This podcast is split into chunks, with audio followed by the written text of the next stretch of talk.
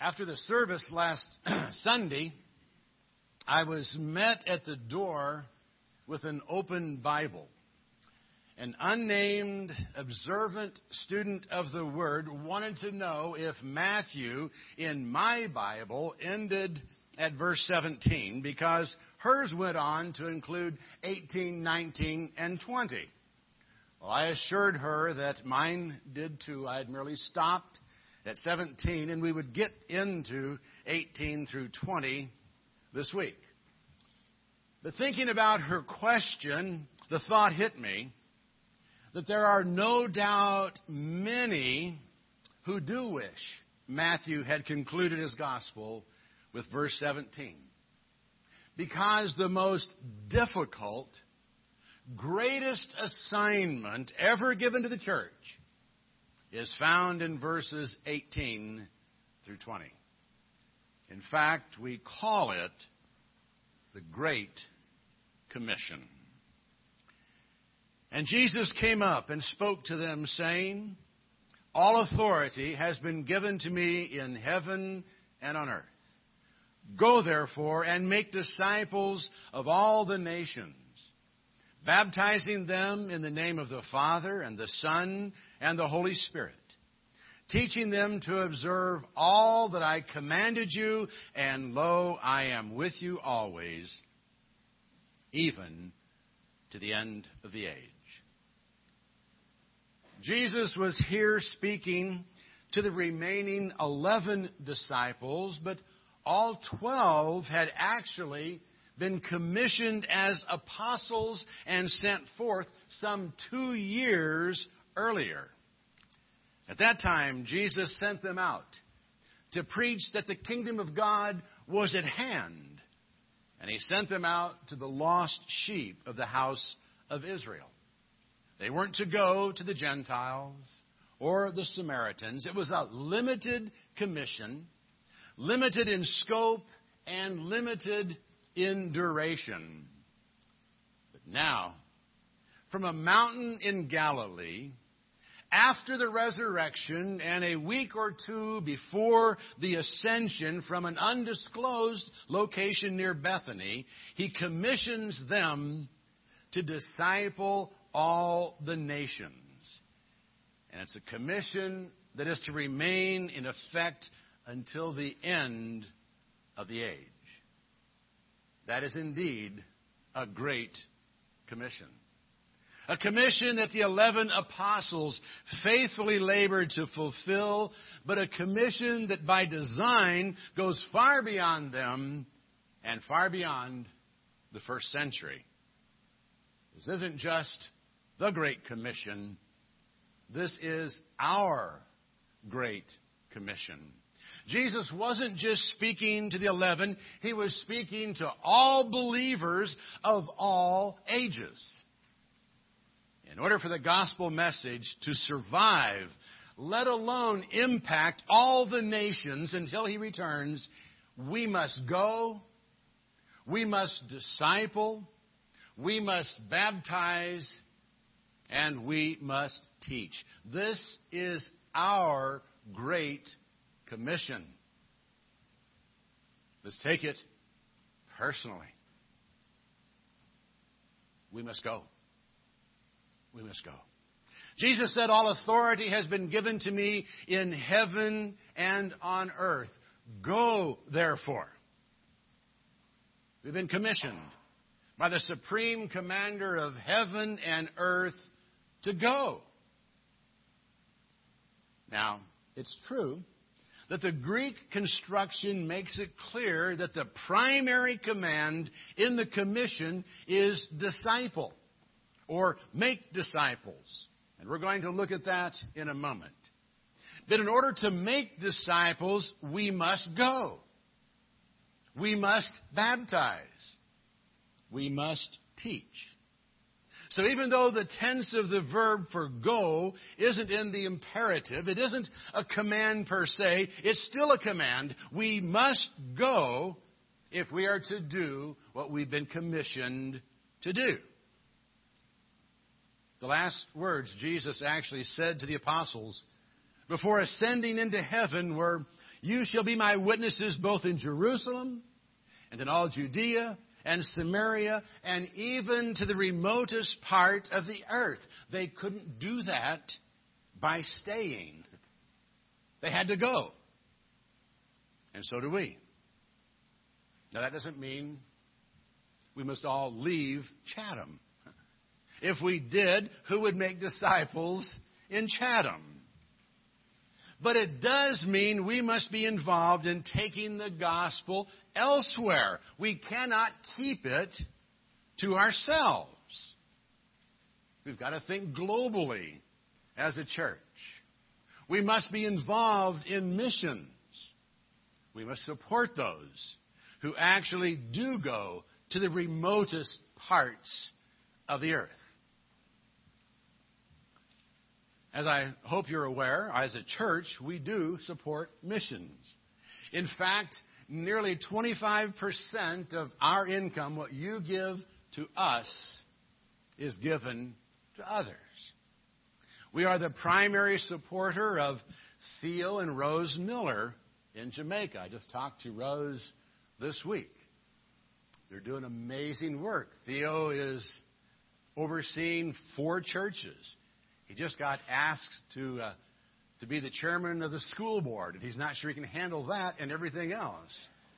Had uh, a couple of baptisms, three baptisms scheduled. One, a 15 year old boy that has been playing drums in their church. Another was uh, a woman who wanted to become a Christian and commit herself to the church, but was in a common law relationship, as they refer to it in uh, Jamaica.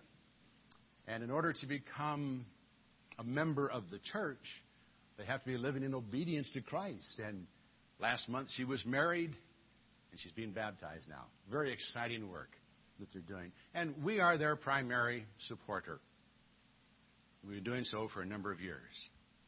We've also provided substantial support for Jesse Youngme's work in Thailand and Southeast Asia for over 40 years. Amazing, amazing man of God. He's having some struggles right now, physical struggles. Uh, he came down with Da Nang fever, Da Nang fever, or whatever it is, and uh, he was in ICU. Um, he was in the hospital. He's recovering now, but he is intent on continuing his work, and we help make that possible. After many years of supporting Victor Banda in Mexico, the church in Aguijito will be self supporting at the end of the year. They'll no longer need our support because the church has grown to the place where it can support itself. And so now we are sending Mexican support through Andrew Sexton, who's building homes for Mexican families, drawing them to a relationship with Christ through some very obvious gifts, making possible a life that, that they didn't know. Very important work. Many in our body are involved in adopting students in, in Haiti through Haitian Christian Mission. And uh, as a body, we are also sending monthly support. A very, a very important work, a very amazing work being done in, in Haiti. Uh, thousands are being impacted by the mission there. We're currently helping Brian and Megan Green prepare to serve as Bible translators, and Keith and Jenny Walkman to serve in missionary aviation. We've had the privilege of supporting Timothy's in uh, foreign missions and church planting efforts here in the States, and we currently support several ministries that are involved in, in outreach and benevolence closer to home. Not only do we support those who go, we've actually gone ourselves on uh, short term mission trips. Uh, years ago, we took a team to Mexico. That was our first exposure to that. Uh, we've taken a team, a couple of teams from our church, families and, and kids, down to Jamaica.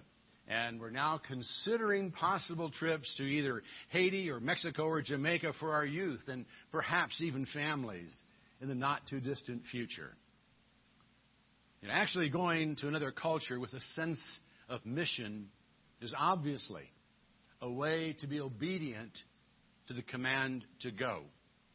But whether we go personally, just make it possible for others to go, if we are obedient to our Great Commission, we must go somehow. And we must disciple. The reason for going is to disciple the nations.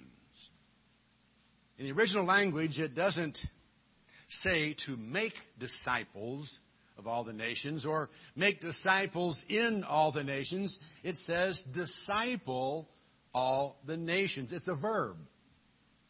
And it is in the imperative tense. It is a command. We are commanded to disciple the nations. Now, we generally think of the word disciple is a noun. As such, it refers to someone who has become a follower of someone else or of a particular ideology. We are disciples of Jesus if we follow after him, learn from him, and seek to be like him. And as his disciples, we've been commissioned to disciple the nations, to bring all the nations into allegiance to Christ. Now, at this point in the commission, I don't think Jesus is thinking of individuals. He's talking of nations, of cultures, of ethnic groups. He's saying that all of the people of the earth are to be discipled. Christianity isn't just for Western civilization, it's for the world. There shouldn't be Muslim nations and Hindu nations and Buddhist nations and atheistic communist nations, not after 2,000 years. All nations should by now be Christian nations. Now, I realize that kind of thinking is almost unheard of today. We've been taught to believe that we should respect and preserve religious diversity in a global community. But Jesus didn't say that. And Muslims obviously don't believe it. Jesus told us to go and disciple the nations, to make all the nations into Christian nations. He didn't say be tolerant, preserve religious diversity. He said disciple all the nations. Somehow we've lost sight of that goal. We have forgotten the primary command of the Great Commission. We have been commissioned to disciple the nations. Now, we don't do that by military conquest, as both Muslims and, sad to say, some Christians have done in the past. We do it by bringing individuals into the body of Christ, by baptizing them into Christ. If the majority in a nation become Christians, you have what? A Christian nation. Go therefore and make disciples of all the nations, baptizing them, baptizing them in the name of the Father and the Son and the Holy Spirit. So we must baptize. Now, this is another aspect of the Great Commission many Christians seem to have forgotten. Not only are we afraid to offend Muslims and Hindus and Buddhists, we're afraid to offend other Christians who might not agree with us on baptism. And it is true. Today there's a lot of confusion in Christendom with regard to baptism. There was no confusion, however, in the first century. Christian baptism was the immersion of a penitent believer in water for the forgiveness of sins. It symbolized the death, burial, and resurrection of Christ and expressed a person's desire to die to the old self and to rise to walk in newness of life. That is still true today. The scriptures haven't changed. And we must not be afraid to risk offending someone by pointing out that the scriptures know nothing of infant baptism or sprinkling or even immersion to join a church. We disciple the nations by bringing individuals from all nations into a personal relationship with Jesus Christ. And we do that by baptizing them in the name of the Father and the Son and the Holy Spirit. Now, that isn't some baptismal formula. That's not words that must be spoken when someone is baptized in order for it to count. There's debate about what words should be used. In Acts 2:38, Peter said, "Repent and let each of you be baptized in the name of Jesus Christ for the forgiveness of your sins." And the conversion accounts in Acts that mention being baptized in a name say in the name of Jesus Christ or in the name of the Lord Jesus.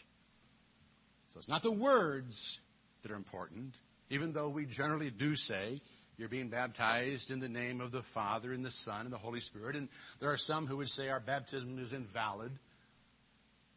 There's a whole group that says if you're not baptized in the name of Jesus, you're baptized and your baptism doesn't work.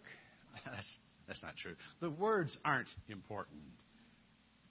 It's the fact that we are baptizing into Christ, and we recognize that when we do so, we are actually bringing someone into union with the Trinity, the totality of God Father, Son, and Holy Spirit. We're not baptizing into a church or in the name of a church. We are baptizing into Christ and we do that to make disciples. But a disciple is much more than a baptized individual. A disciple, as we've already seen, is someone who follows after Christ, who learns from Christ, and who seeks to be like Christ. For that to happen, since he is no longer here in the flesh to do it, we must teach. Teaching them to observe all, all that I commanded you. Now that's a tall order. We must teach the nations everything Christ commanded us. Now, that doesn't mean we only teach what's written with red letters in some New Testaments. The risen and ascended Christ spoke through his apostles and other godly men in the writings of the New Testament so we must teach everything we find in the New Testament. And in order to understand the New Testament, we must at least be very familiar with the Old Testament, so we teach all of God's Word. Now, obviously, that includes the fundamentals that have to be taught before someone can be baptized into Christ.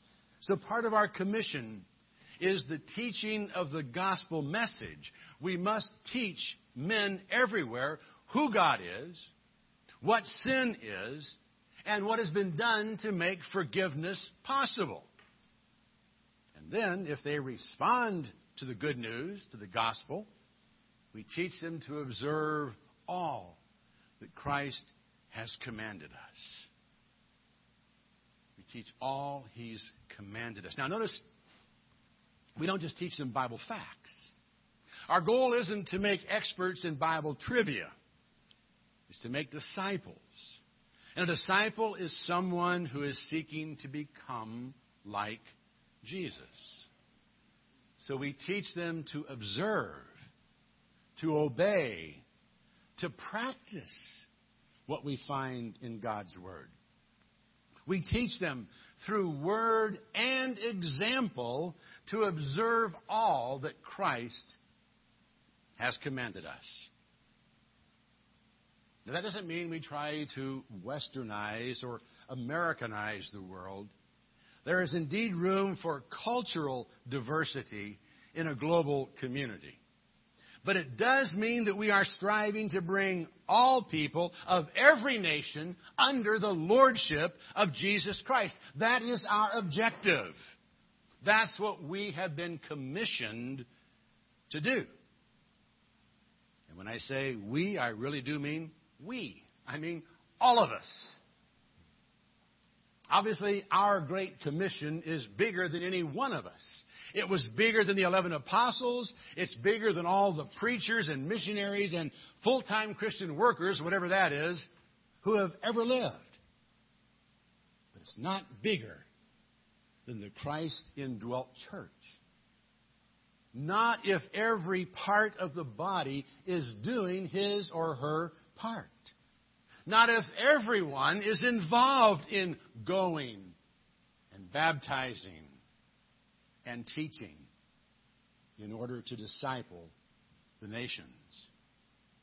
That means we must all be involved in personal evangelism. A phrase we don't use very often. Personal evangelism. It means what you do personally to evangelize. We must all be involved in personal evangelism of one kind or another if we are to fulfill our commission. And to help you find an evangelistic style that best suits your personality and your spiritual gifts, Mark and I will be sharing six different approaches to personal evangelism over the next two weeks. We're going to try to hammer this home so we can learn how to do what we've been commissioned to do. So you can become involved in personal evangelism. While striving to disciple the nations, we must not forget to disciple those in our community and in our own home. All of us have the responsibility of discipling our children and grandchildren. And some of us will have to become Sunday school teachers and youth sponsors and Bible study leaders in order to fulfill our worldwide commission. We all have to be involved in sharing the gospel message with others. Directly, by teaching them ourselves, by getting them where they can be taught by others, or by getting others where they are. And we must all, therefore, take an active interest in missions. The going part of our commission. We should encourage our children to go if God is calling them into mission work. We should be willing to go on mission trips ourselves if we have the opportunity to evangelize or encourage believers in other cultures. And we must financially support those missionaries who are willing to go where no churches exist or to serve where churches are unable to support themselves. We have a big job to do. We have a great commission to fulfill. But we also have a great Savior and Lord who hasn't left us to do it on our own. Jesus said, Lo, I am with you always, even to the end of the age. The one who has all authority in heaven and on earth is here with us, empowering us, enabling us to fulfill the commission he has given us. So we can do it if we stay focused, if we work together. If we are willing to go where He wants us to go, do what He wants us to do, and be what He wants us to be. I pray we're willing to do that.